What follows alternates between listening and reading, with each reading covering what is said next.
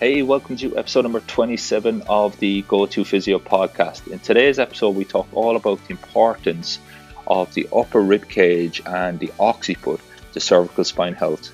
I hope you enjoy the show. Hey, welcome to episode number 27 of the Go To Physio podcast. My name is Dave O'Sullivan, and another week down in the Go To Therapist mentorship. And in this episode, I want to talk about some key lessons and and I suppose topics that therapists learned in module five, which is all about the cervical spine. And in the mentorship, just like last week's episode where we talked about when we look at lumbar spine patients, we put a big emphasis on rib cage mobility, what's happening at the pelvic floor, what's happening at the diaphragm, what's happening at the abdominals, the transverse abdominis, because they're all interlinked. And we take this approach, we also use it for the cervical spine. And clinically, I found this um, approach to be very, very effective if we follow a systematic process. And how we continue this approach up the chain is if we look at a cervical spine patient and um, a, um, let's say, for instance, um, a lower cervical uh, nerve root or you know a disc issue that you know a lot of us would would come up against we would still ask the question what's not doing its job? Okay or why is this area of the body sensitized?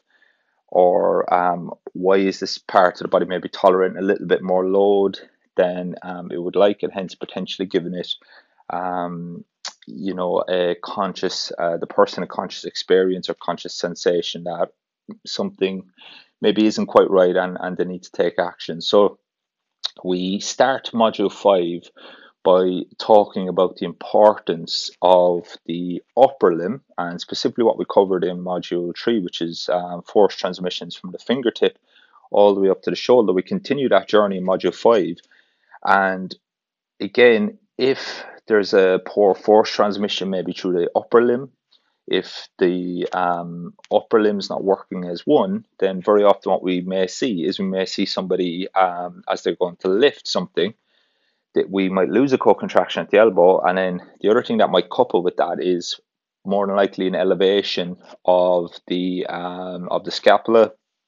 The upper trapezius may tend to help out, etc. And again, if we look at these tissues and where they attach, uh, the trapezius again it's attaching to that um, to the cervical spine okay and, and obviously thoracic as well but um, well the middle fibers but the the point here is again what's not doing its job the 80% that's maybe causing the 20% of the attention that we'd focus on which will be obviously the traps because again if we felt that the traps are contributing to this pain experience um, you know we might get some short-term relief with a bit of massage or dry needling or you know, hands-on treatment, whatever you know you want to do, even manual therapy at the cervical spine.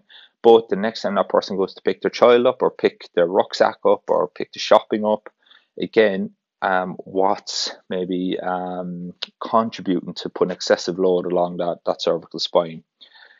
The other big thing that we want to talk about there also is the importance of the rib cage. Okay, so again, we talked about the lower rib cage in particular and the ability um, of the rib cage to depress, retract, and the ribs to internally rotate.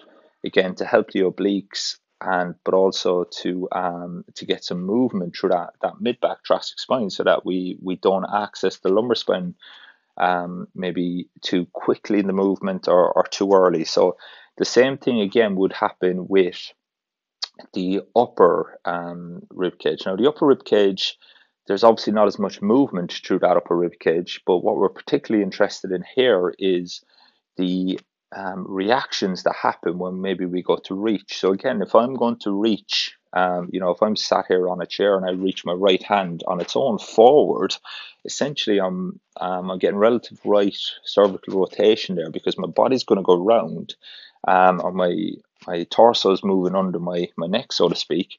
So you know, if you hold that position and then you um, move it to the, uh, you, you keep that position stuck, and then you you bring your hand back to the original position. Okay, and then you're going to see that you're actually looking over your your right shoulder. Essentially, hopefully that makes sense on on a podcast. But so the point here is we need to be able to reach, we need to be able to, when we reach, we want to be able to protract the scapula. We want that rib cage to be able to depress, retract. Okay, so again, those ribs, especially the upper ribs, they need to be able to um, to mobilize.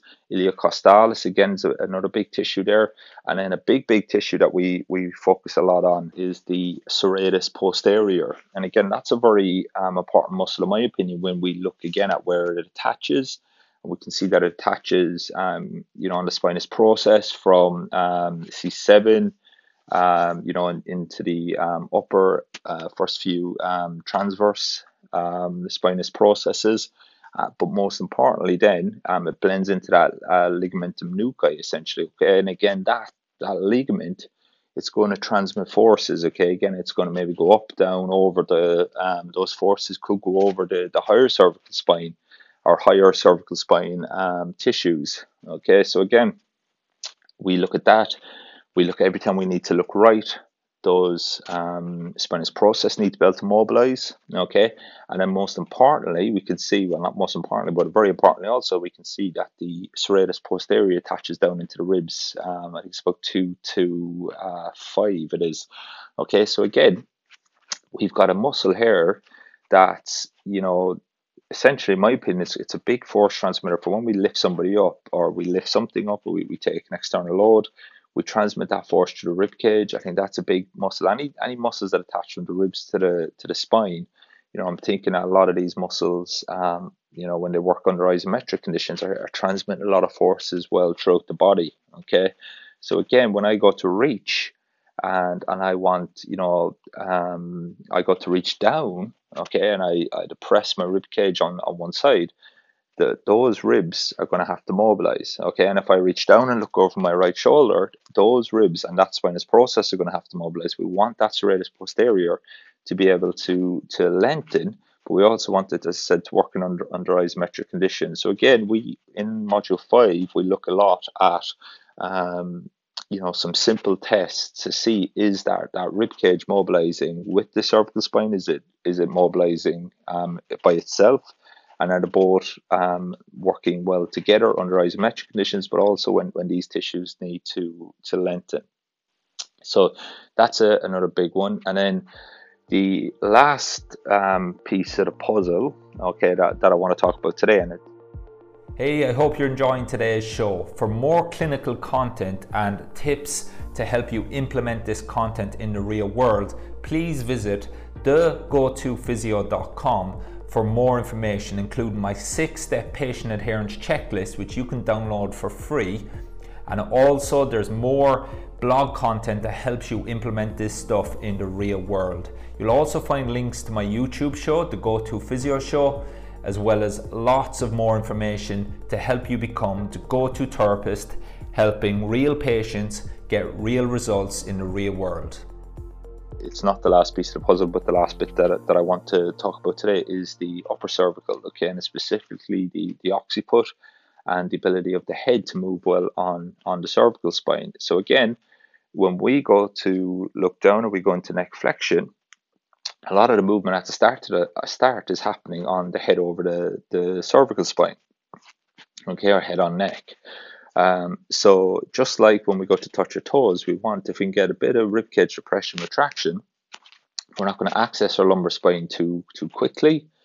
If we have good movement of or good lengthening even of the occiput, um, occipital muscles, if we can get that head moving well over the neck, then again we're not accessing that cervical spine too quickly. Okay, so again with a lot of disky type patients, when they bring their chin to their chest, you'll see again uh, that'll radiate some symptoms. Whereas you know, one of the tests that I teach on module five is is an ability to lengthen the uh, occipitals, and very often when we do that test, that's going to reproduce the symptoms anyway, and we're not actually getting um, cervical um, or much cervical flexion in that test, yet we're um, able to to reproduce reproduce the person's symptoms. Again, we we desensitize these tissues, restore the ability to lengthen, and very often we'll um, we'll increase their, their cervical flexion very, very quickly. Now, if it's a sensitized, uh, you know, quite acute sensitized patient, then, you know, they'll, they'll still probably feel that at end range, but the, the time it takes or the range it takes before the, the symptoms come on, you know, will drastically, um, dramatically improve even on, um, you know, on that first session. Then it's just a case of, of the other contributing factors and non-physical as well. You know, breathing, we talk a lot about that in Module 5 because, again, um, you know, if we've got an increased respiratory drive, if, if our breathing is um, kind of pattern, so to speak, off a little bit, where we're using a lot of accessory muscles, you know, the scalenes, they attach down to the ribs, they attach onto that, that transverse process. Again, very, very important. SCM, and obviously we, we've talked about the traps, whereas, you know, the, there's some studies showing that when we can nasal breathe, we can slow our breathing down, we can make it lighter. It dramatically uh, changes the, the EMG of, of all these muscles. So again, there'll be the physical contributors, the non-physical contributors, and, and it's putting it all together. And again, that all starts at module one in the subjective assessment. Okay, so there's there's quite a bit there that, that I've talked about today. Um, so again, don't please don't just take this information and go, okay, that's all I need to do. It it's not, you know. The, the beauty of the mentorship is we, we've been building into this. Okay, so therapists are going to be using module one, two, uh, even some of the, the, the movements in module two, um, which we look at whole body movements. Okay, so again, the ability to reach that right hand down the right leg, what's happening to the rest of the body, we still want to see what, what what's happening there and, and the impact that has on, on the cervical spine. So we'll use some of the module two assessments, which will be predominantly lower limb. Um, we'd use module threes, um, upper limb um, stuff. We'd use module four again, looking at the rib cage, uh, looking at the pelvis, uh, mobility, the ability to tolerate load well through the abdominals. That's going to be very important because again, we might want to help the diaphragm do a little bit more work to to take load off the accessory muscles. And then obviously we, we use module five stuff then um, essentially as, as kind of the icing on the cake. And obviously we, we still want to be looking at the 20% as well and, and desensitizing symptoms. Okay, so that's it for this week. Um, I hope that was useful. Uh, next week is an implementation week for the therapists, um, and they, they kind of cover some business uh, content, which I'll, I'll chat a little bit about. And they also, um, I've just posted in a Facebook group uh, this week, I like them to really focus on the um, effective explanation uh, this week and, and, get really good at communication skills. So, again, using this implementation week to catch up on the content, but also get even um, sharper at communication skills. As always, head over to www.thegotophysio.com forward slash blog. And I said we, have got lots of, of content and resources um, there for you as well. And obviously, you can pick up my book at www.thegotophysio.com and there's as i said there's plenty of, information about our courses our books and obviously the mentorship itself. Okay have a great week and i'll speak to you soon